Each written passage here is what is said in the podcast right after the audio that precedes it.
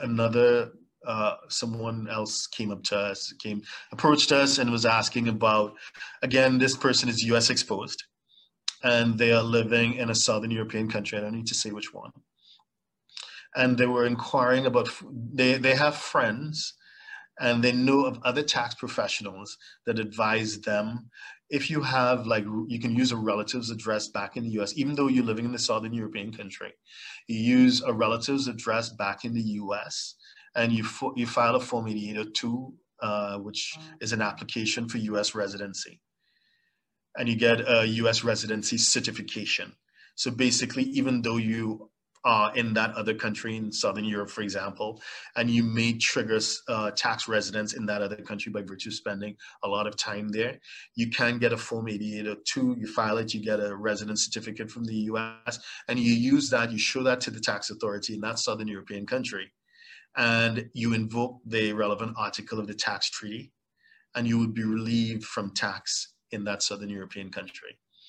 Now, that is part of my our understanding of that. That's part of the tiebreaker provisions of, of the tax treaty. And what, what the tiebreaker looks for is first and foremost the existence of a permanent home back in the US, which is why they use a relative's address.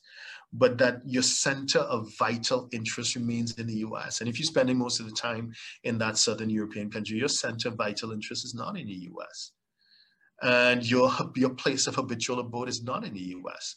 So we believe that to represent yourself as if your center of vital interest was back in the US and your place of habitual abode is back in the US when it's plain to us when we examine the facts of your case that it is not, again, that is dishonest and, and we don't play fast and loose with the tax rules at all. We know that there are uh, there are the tax professionals who will be happy to take your money and do it, but in the long term, in the long run, that stuff comes back to bite you and we don't play those games.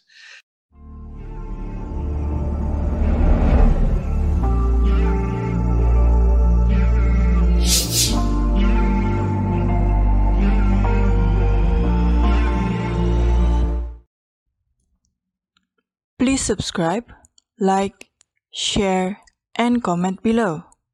Our books and upcoming event are available at htj.tax. Email us at help at htj.tax to engage us, to advise on international tax or business matters.